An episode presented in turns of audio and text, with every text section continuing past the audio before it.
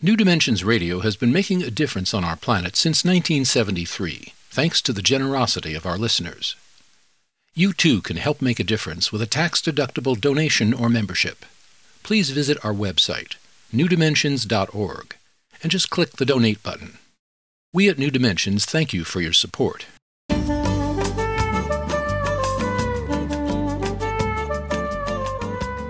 Hello, I'm Justine Willis Toms. Today I'm hosting Dr. Tara Brach.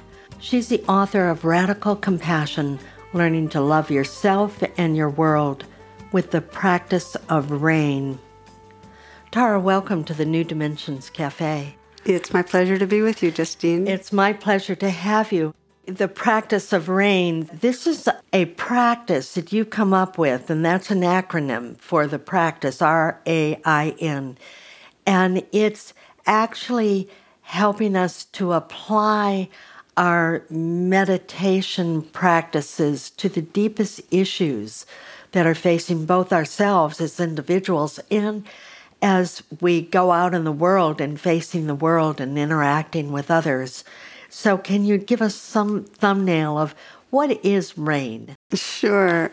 RAIN is basically a weave of mindfulness and compassion, and it's done in four steps to make it easily accessible because when we get stuck, that's when it's hardest to remember, oh, I need to deepen my attention. And I've had people work on the most difficult emotions and write me notes all the time saying rain has saved my life. Um, I'd been thinking of writing a book on rain, but what really convinced me was my relationship with my mother.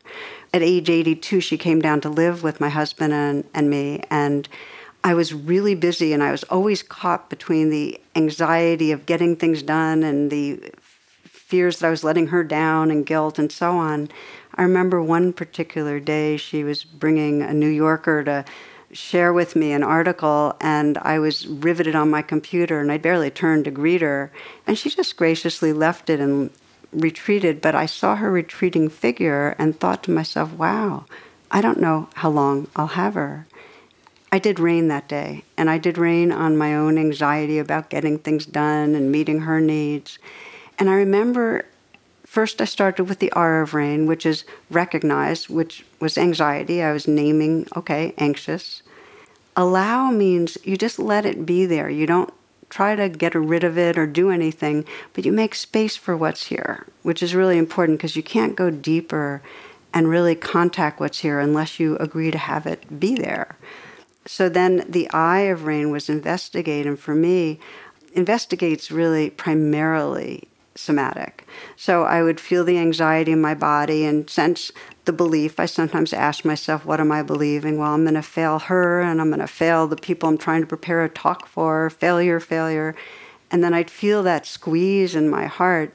And I put my hand on my heart, and that's the beginning of nurture, where that's the end of rain, where I just tell myself, it's okay, sweetheart. You know, you, you love your mom. You know, you can trust that you'll teach and come from your sincerity. It'll be okay. And you love her and you're sincere. So I comforted myself with N of rain. After the rain, quotes unquote, is the last part of the process where I just felt that shift, where I had started feeling like this anxious, failing self, and now I felt like this space of compassionate presence. What I realized was because I did it over and over again for the last years of her life, I was more available when we'd go out on our errands, I was actually able to really be with her. And when we'd have our big salads at nighttime, I wasn't trying to get back upstairs to my computer. And when she died, I felt the great grief of, of loss, but also not a regret. And I realized that rain had saved my life moments with my mom. And so I share that with people because so many of us are caught in that kind of a trance of, I'm failing, I'm doing something wrong, you know, a trance of blame towards another, doesn't matter, that takes us away from the intimacy that's possible in our lives. And rain can return it to us. Going back to that part, allow, I think of the Buddhist principle without too much aversion or too much grasping. So when we allow, it's not that we're trying to grasp or hold it or pull it into ourselves, but How would you describe it? Letting be. When there's anxiety or fear or hurt or anger, it's just letting the life be as it is for that moment. And I often describe that, that quote from Viktor Frankl between the stimulus and the response, there is that space. And in that space is your power and your freedom. If we can let be without grasping, without pushing away, then we have an opportunity to get more in touch with reality and to feel it in our body, to bring compassion, and to heal. So when you say with reality, that's a big word, with reality. What do you mean by reality? Most of the time, we're trying to control our experience. Most of the time, trying to get more comfortable or protect ourselves. There's a sense that around the corner, it's going to be too much to handle. So we're tensing against the life that's ahead. Allowing means that we open and say yes to the ways of this moment. We just agree to feel what's here. And unless we meet the moment fully, you know, without pushing it away, without controlling, without grasping, we can't know it. So that's what I mean by reality. It's knowing the changing flow of experience just as it is without trying to make it different. So I'm reminded, and I know you write about this, of the work of Byron Katie, who talks about it's real, but is it true? That quote is actually from a Tibetan teacher, and I use that often real but not true. Who do you recall? Tsoknyi Rinpoche. Okay. Yeah. Yeah. And what that means is that, yes, I'm feeling these feelings of fear about failure. It's a real feeling, but it's not the truth of what's happening. In other words, I'm not really failing. My mind is creating that interpretation. So to let it be real and honor that it's a strong experience, but not let it become the reality that's guiding our lives. By way of example, um, one woman I worked with was terrified of the uh, CEO of her corporation. And every time she'd go into a, a weekly meeting with him, she'd go into brain freeze. This is a very talented, skilled, qualified person, but he was very intimidating. So she'd do rain before the meeting, and she'd recognize her fear of what was coming up, and she'd just allow it to be there. You know, it's real, but it's not true. Just let it be here.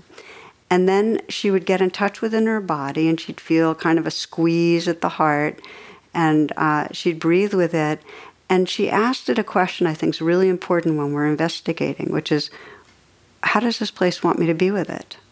What does it need? And the response from that vulnerability was just to accept that I'm here. Just to accept that I'm here. In other words, not to not to think fear is bad, which is really interesting because she had assumed that if she was anxious, that was a bad thing. So she put her hand on her heart and sent that kind of message of, okay, this belongs, this is natural, I'm letting it be here. In other words, she deepened the allowing as part of nurturing. She sent that message, this belongs, it's okay, you can be here. And she felt a lot of space open up. And that was her after the rain, to feel more spacious.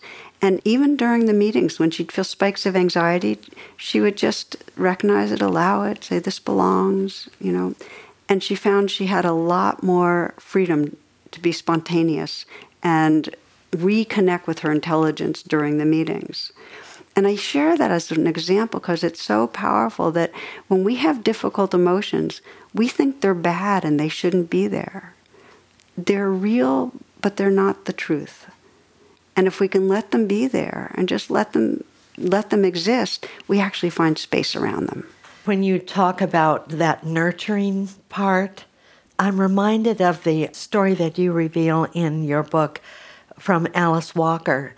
And this is about the power of nurturing in this tribe in South Africa. I thought, wow, if our whole prison system worked a little more like this. Can yeah, do you recall how, yeah, how the, sure. the process that they would do? both as individuals and a society, when we think somebody has behaved badly, we're punitive. And all social science knows that punishment doesn't work to heal, but we're punitive. Well, in this tribe, what they would do is when somebody didn't conform with the rules of the tribe, they get into this big giant circle and they'd spend however long it took, sometimes days, reminding that person of their goodness, of all the good things they had done. And by the end of the ritual, that person would remember their belonging and the tribe would celebrate. And this is like, to me, one of the most pure examples of nurturing that we are so often down on ourselves, let's say, for ways that we feel we fall short.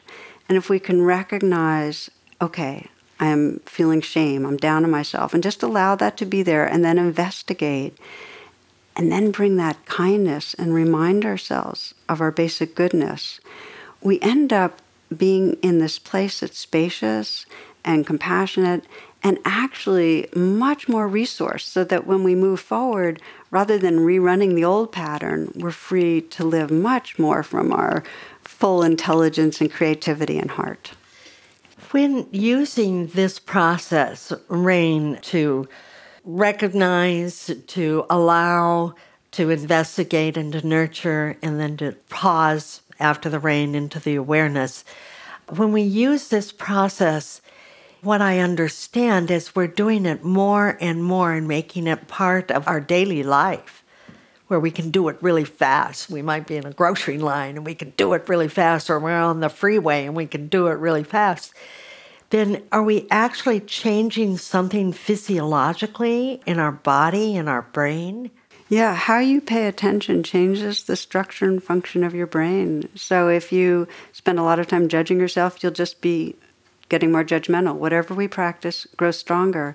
If you get the knack of recognizing what's going on and, and moving towards kindness, then that becomes much more the immediate response, and you become kinder towards others too as clear as ever. In other words, kindness doesn't mean we overlook the conditioning. Kindness doesn't mean we throw down all boundaries. Kindness isn't permission to act out. But what we find is that when we're regarding something with care, we end up behaving in ways that are a lot more empathetic to others and actually a lot more um, helpful to the world. I've been reviewing different books and different things. I'm always doing that.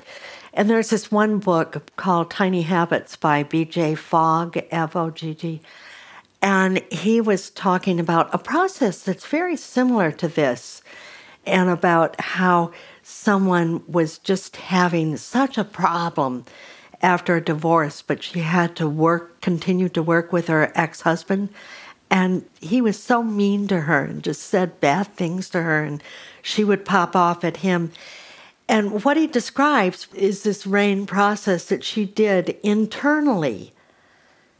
And it, over time, changed everything. And that's like she's not outwardly working. And that's what you're talking about. It's not like outwardly changing someone. I think that you have someone in in the book, his wife grew up with a very abusive mother, and she was starting to transfer that to their daughters. And he was concerned, being the more awakened one of the two of them, and he thought he needed to change her. So, what was your response to him as far as when we feel like, oh, we're we're good, we we got this down pat, we're really aware, but that other person, they're not awake. Yeah, well, the bottom line is that we don't wake up and heal when somebody's blaming us. We get defensive. We can't hear what they're saying. About 15 years ago, I started this practice called Rain on Blame for myself that whenever I was caught in judgment and blaming others, I would just pause and very briefly bring rain to it and find underneath that I was either down on myself or feeling insecure or whatever, because we're not judging and blaming others when we're in a really good place, when we're feeling full and happy. So then I'd, I'd bring it inward. I'd do what I call the U turn. And rather than aiming my negativity outward, I'd come back to myself and find out what was under it and bring some kindness to it. And I found this freed me up so profoundly because blaming others never, ever helps to serve connection with others. Nobody changes because we're blaming them and we end up in a much more small minded, contracted place ourselves. So I teach a lot with couples, like if we can each do the U turn instead of blaming, bring kindness to where we're hurting, because there's always an unmet need of some sort. Then we can communicate to another person not from a place of blame, but from realness and vulnerability. And that always gets a better response. So, in a situation like that where something is going on, and you might be vulnerable to say, Wow, when you say that, I get really scared. You know? I'll give you a real okay, example okay, with my good. husband. Okay. That um, if, let's say, I don't feel he's prioritizing us being together at a certain time when we had planned, and initially I'll be really judgmental and angry at him, but then I'll do rain on blame and I'll do the U turn and find underneath my anger I'm feeling hurt. I'm feeling like, oh, he doesn't care. You know, I'm going to that, that young place that feels unlovable.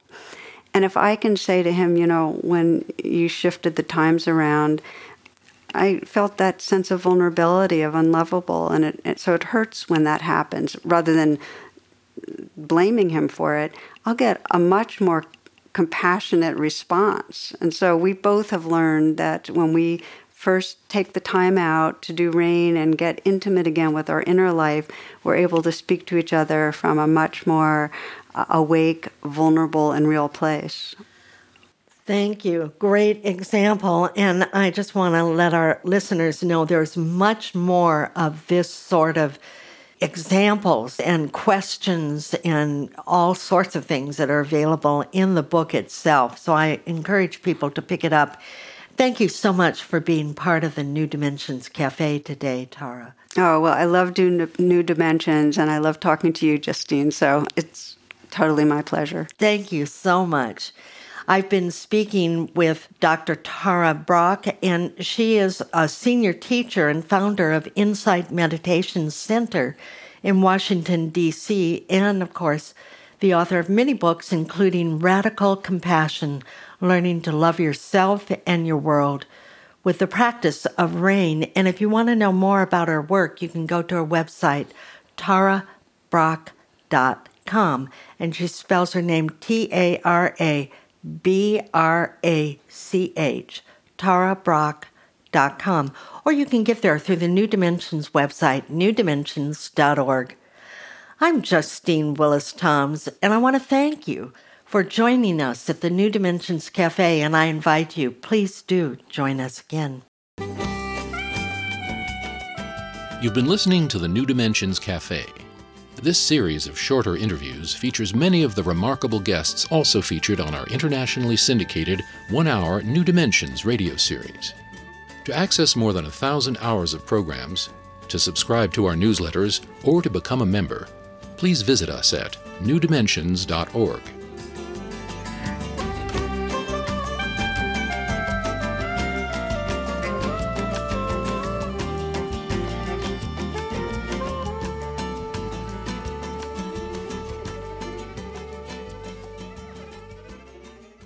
New Dimensions Radio has been making a difference on our planet since 1973, thanks to the generosity of our listeners. You too can help make a difference with a tax-deductible donation or membership. Please visit our website, newdimensions.org, and just click the Donate button.